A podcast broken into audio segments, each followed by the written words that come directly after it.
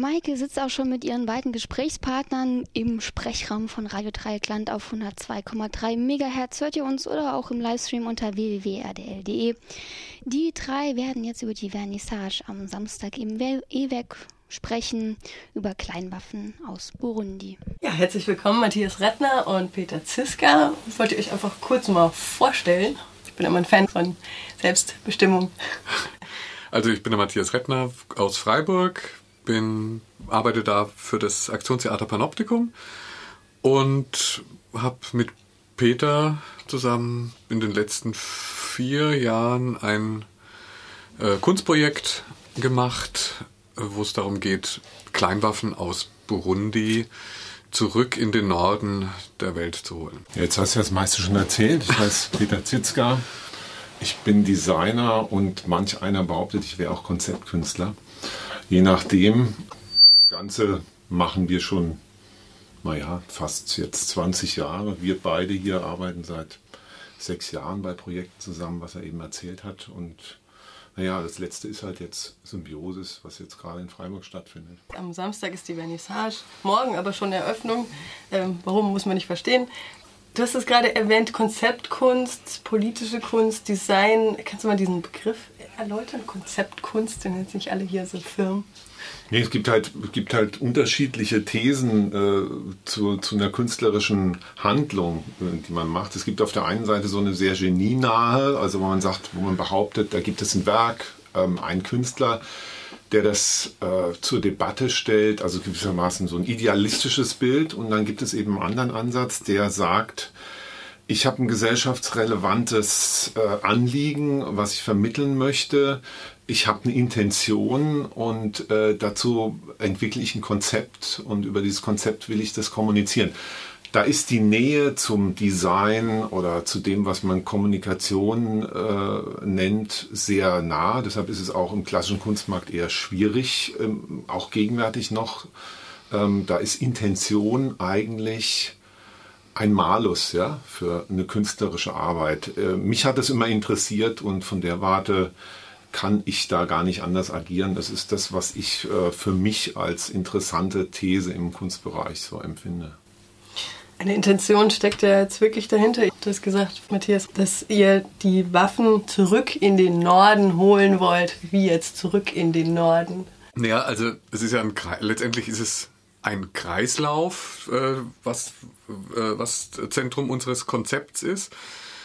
Ähm, das heißt, Waffen aus den äh, nordischen Ländern von USA, Großbritannien, Deutschland, Russland, also industrialisierten Ländern, China ist da auch ganz stark dabei, ähm, Israel, Belgien, die wandern in Krisengebiete und Geld wandert dafür in den Norden. Und wir haben gesagt, wir wollen diesen äh, Kreislauf umkehren und äh, zu Ende führen. Sprich, wir holen die Waffen wieder zurück, da wo sie herkommen, nämlich hier von unserer Seite des Globus, und machen Kunst draus. Die Kunstwerke werden verkauft und das Geld fließt nach Burundi. Burundi ist Teil dieses äh, Hutu-Tutsi-Konflikts, also dieses äh, Völkermords vor zehn Jahren. Also gab ja immer wieder äh, Wellen. Das ist im Prinzip unser Konzept daran. Vielleicht nochmal ganz wichtig, ja, im Hutu-Tutsi-Konflikt, das ist immer nochmal ganz äh, essentiell zu sagen, ist natürlich auch ein Art Anliegen von uns, weil kaum einer in Deutschland redet eigentlich darüber, dass der Hutu-Tutsi-Konflikt nicht ein afrikanisches Problem ist, was irgendwann mal stattgefunden hat, sondern ursächlich eigentlich aus einer rassistischen Theorie ähm, der, der Kolonialherrschaft der Deutschen da. In, damals hieß es Urundi, ja, also dieser Bereich äh, der deutschen Residentur installiert wurde. Ja, und da ihre, die Ursache hat, dieser Genozid, ähm, also direkt von einem ja, Theoretiker, damals der hieß Karl Meinhof, als willfähige Theorie genommen wurde, um dann irgendwie so eine Art Pseudo- äh, ja, Schicht von Entscheidern aus dem Land selbst da zu installieren. Ja, das weiß kaum einer. Ich finde es eigentlich krass, dass in Deutschland diese ganze Kolonialverwicklung äh, in diese wirklich ganz heftigen äh, Geschichten in, in Afrika komplett verdrängt wird. Empfinde ich zumindest so. Was ihr gemacht habt in den letzten vier bis sechs Jahren, ist ja ähm, eben tonnenweise Waffen aus Burundi wieder zurückzuholen und sie quasi wörtlich zu entschärfen. Also ihr habt die Läufe abgesägt, ist das richtig? Und die mhm. Waffen dann gegeneinander gerichtet, wieder zusammenmontiert. Ist das so richtig? Genau, also das vor der Reise war das Kunstwerk. Also Peter hat mir in Frankfurt diese Teile schon gezeigt. Allerdings waren das damals Modelle, Waffen aus Plastik, in Originalgröße, die er genau so drapiert hatte, wie es jetzt mit den echten ist und fragte mich so, sag mal, wie findest du das? Da war ursprünglich eine Fernsehsendung, hat er gesagt, dass er gesehen hatte, ähm, in der es darum ging, dass Waffen aus, der, aus Beständen der Bundeswehr und der NVA in Krisengebieten landeten. Das war so vielleicht der Nukleus oder mit so einem Impuls. Und dann haben wir beide gesagt, es ist natürlich eine, ein ganz anderer Punkt, ob man das mit Plastikwaffen macht oder ob man das mit echten Waffen macht. Und das ist das, was mich da anspricht an Konzeptkunst, zu sagen, okay, ab da begann das Ganze. Also es ist letztendlich das, was dann hängt im E-Werk. Das ist nur die Spitze des Eisbergs. Es ist quasi das Endergebnis, aber da verbirgt sich wahnsinnig viel darunter. Also erstens mal verbirgt sich darunter, dass mit diesen Waffen Menschen umgebracht wurden und äh, die sind zum Teil 40 Jahre in Gebrauch gewesen. Also das konnte, konnte man dann bei dem entschärfen, wahrnehmen und natürlich dann auch diese ganze Geschichte durch die Behörden mit den ganzen Genehmigungen von burundischer Seite, von deutscher Seite. Da gab es äh, ganz klare Vorgaben, wie eine Kriegswaffe beschaffen sein muss, wenn sie wieder über eine deutsche Grenze gebracht wird. Das ist wichtig. Also einen Lauf abzusägen wäre echt zu wenig. Also es sind ganz viele Faktoren. Also da muss man die Waffen echt studieren, was wir uns drauf geschafft haben über diverse Quellen. Ähm, da kommt man sich manchmal schon ein bisschen seltsam dabei vor, aber diese Kenntnis ist extrem wichtig. Also du kannst da nicht einfach mit der Flex hingehen und nicht wissen, was du da machst. Wir wurden von sechs UN-Generälen immer beobachtet, geprüft bei den ganzen Aktionen. Auch das Zusammenschweißen ist es eigentlich nur zum Teil. Also es geht ja darum, dass man sagt, naja, die haben so eine zerstörerische Kraft gehabt, die haben Menschen umgebracht, Menschen verletzt. Jedes Ding, jede Waffe hat natürlich eine, sagen wir mal, eine versteckte Geschichte. Und dadurch, dass sie halt gegeneinander gesetzt äh, werden, ist es symbolisch so ein Aufheben der Kräfte. Aber es ist auch nicht so, dass die Waffe ja erhalten bleibt, so wie man sie sich so vorstellt, sondern sie verschwindet an der weißen Wand. Das ist ein ganz wichtiger Faktor. Die, die Ästhetik, Stahlästhetik, äh, Waffenästhetik, die nehmen wir ja vollkommen aus dem Objekt raus. Das ist ein ganz wichtiger Faktor, finde ich. Diese Camouflage in unserer Gesellschaft hier im Westen. Wir sind eins der höchst bewaffneten Länder in, in Europa. In Deutschland gibt es so viele Waffen im Privatbesitz wie in ganz Brasilien. Das weiß, glaube ich, auch keiner. Da ist es einfach so, dass man sagen muss, das gibt hier offensichtlich eine gesellschaftliche Sphäre, die sehr viele Waffen auf sich vereint und eine, die das verdrängt, dass das so ist. Jetzt hat man plötzlich in dem Falle, dass man sich eben Symbiosis zu Hause an die Wand hängt, so einen diskursiven Anreißer zu diesem Thema an der Wand hängt. Der versteckt sich und erst auf den zweiten Blick siehst du den. Das ist so ein bisschen das, das Ziel dahinter. Also nicht zu sagen, oh Gott, eine Waffe, ganz schlimm, sondern äh, man fragt sich, was ist das? Und dann auf den zweiten Blick erkennst du das und ähm, dann stellen sich die Fragen ein, die wir wichtig in dem Kontext finden, im besten Fall. Kann natürlich auch manchmal nicht funktionieren. Aber ich glaube, bisher, was wir so für Gespräche hatten mit Leuten, die jetzt ja eine ganze Menge das schon für sich erstanden haben, gewissermaßen so ein äh, Aktionsrelikt, Kunstrelikt, die sagen schon, so viel Diskussionen hatten sie noch nie zu Hause über so ein Thema. Ihr habt ja jetzt tonnen- und containerweise Waffen hergeschafft. Wie viele dieser Exemplare habt ihr denn produziert? Wir haben, es sind, es sind 300, äh, 300 Waffen und daraus werden, wurden 150 äh, Exponate gemacht. Klingt nicht viel, ist aber schon anderthalb Tonnen. Ihr habt ähm, ein paar Anekdoten vorhin im Vorgespräch zum Besten gebracht, als ihr unterwegs wart. Ihr wart ja auch im Kongo und habt dort versucht.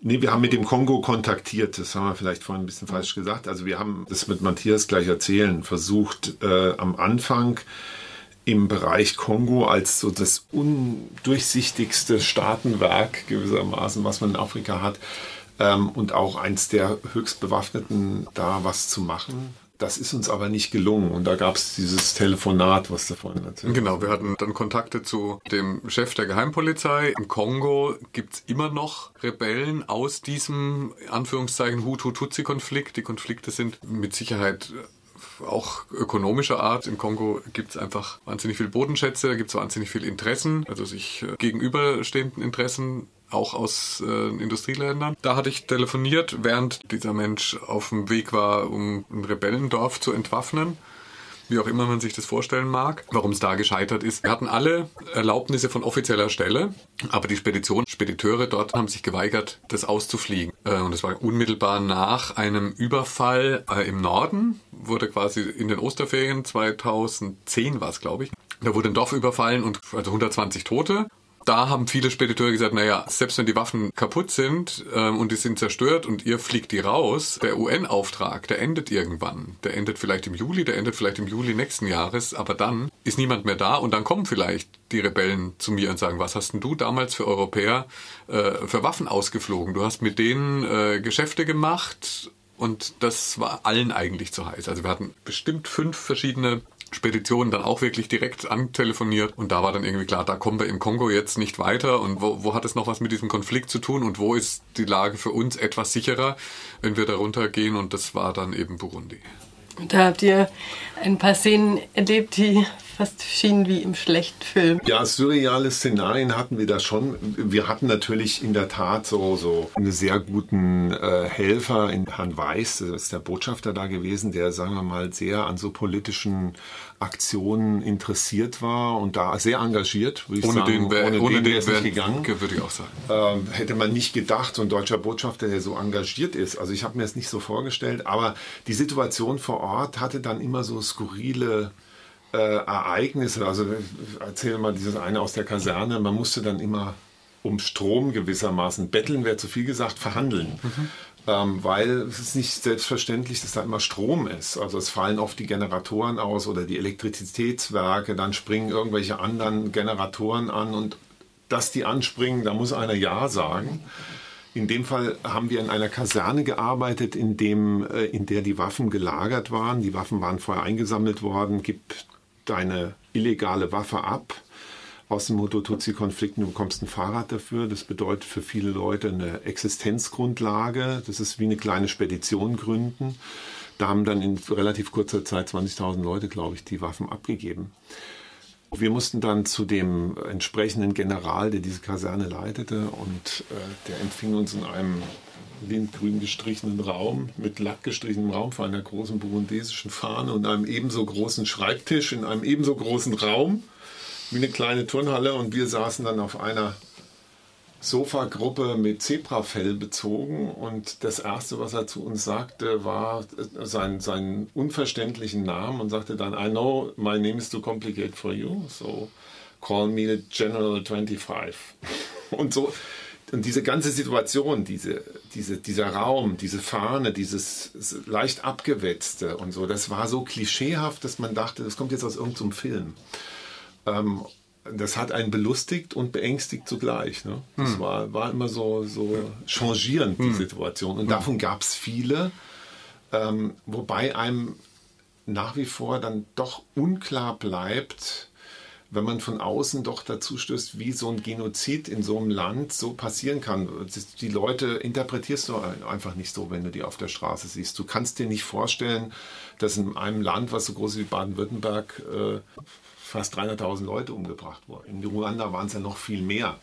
Also das grenzt ja direkt an Ruanda. Also äh, unerklärlich eigentlich. Man kriegt es halt dann so mit, sind immer Leute auch mit uns äh, dann dahin gefahren. Da war eine junge Frau, würde man sagen 30, und haben im Auto halt gefragt, und äh, ja, Familie und Kinder, Brüder und so weiter. Und es ist fast immer, wenn du nach Familie fragst, ja, wir waren fünf jetzt habe ich noch einen Bruder. Wird nicht drüber geredet, aber eigentlich in der nächsten Frage ist eigentlich dann klar, jeder hat da was erlebt, was wir aus dem Fernsehen kennen und was wir halt aus der Geschichte kennen, aus der deutschen Geschichte, aber da ist es so unmittelbar ein kleiner Kratz, ein Kratzer an der Oberfläche und es ist sofort äh, liegt es vor einem, was da eigentlich war. Im Europaparlament soll, ähm, soll dieses Thema Kleinwaffen ja jetzt auch demnächst Thema sein.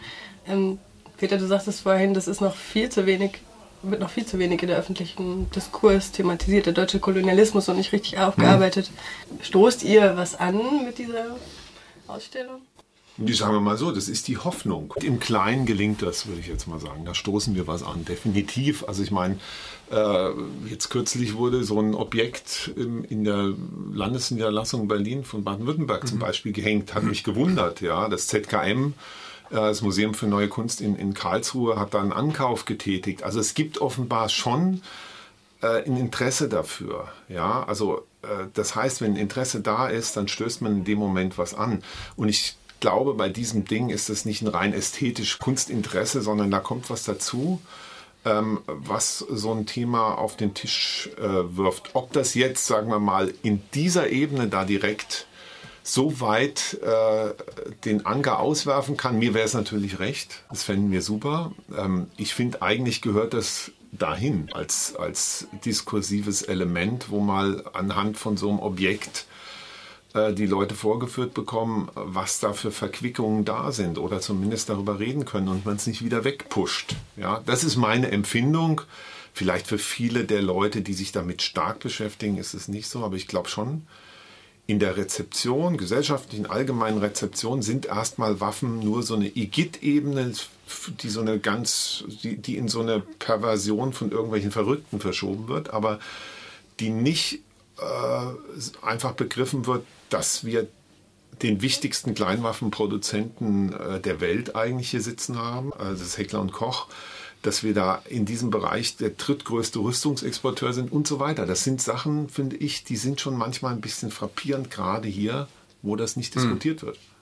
Also wir haben ja auch ein Schulprojekt äh, angedockt an diese Ausstellung, waren in den letzten zwei Monaten in verschiedenen Schulen mit äh, unterschiedlichen Referenten. Also wir haben über das Projekt erzählt, dann kam jemand von Caritas International, die dann die Projekte betreuen, in die das Geld dann fließt und Jürgen Kresslin, der seit Jahrzehnten gegen Heckler und Koch kämpft. Das war auf jeden Fall für die Schüler sehr interessant, also zu wissen, dass zum Beispiel ein Arbeitsplatz von Heckler und Koch seit 1949 ist mit 30 Menschenleben bezahlt. Das ist Blutgeld, was da dran hängt. Oder findet was, also findet eine Information statt, ausgehend von dem Projekt, die es sonst nicht gegeben hätte. Also letztendlich kann man immer nur einen Stein ins Wasser schmeißen und gucken, zieht der Kreis und wie weit gehen die Kreise. Also äh, wir können mhm. einen Impuls geben. Das ist auf jeden Fall mit die Intention. Aber was dann daraus wird, ist natürlich nicht absehbar von unserer Seite und nicht händelbar. Peter Ziska und Matthias Rettner schmeißen den Stein ins Wasser und wir hoffen, dass das große Ringe dann zieht. Es gibt ein Aufheben der Kräfte mit Symbiosis. Morgen eröffnet die Ausstellung. Am Samstag ist die Vernissage auch mit Jürgen Gresslin.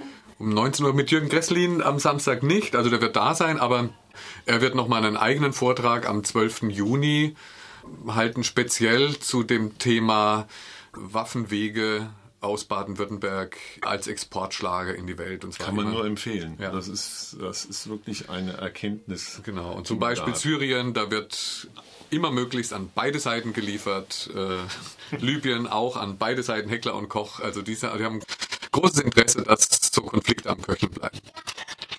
Weitere Infos gibt es unter symbiosisproject.org und da kann man auch eure Werke äh, werben. Ich glaube, symbiosisproject.de. Genau. Und zurück zu Sarah.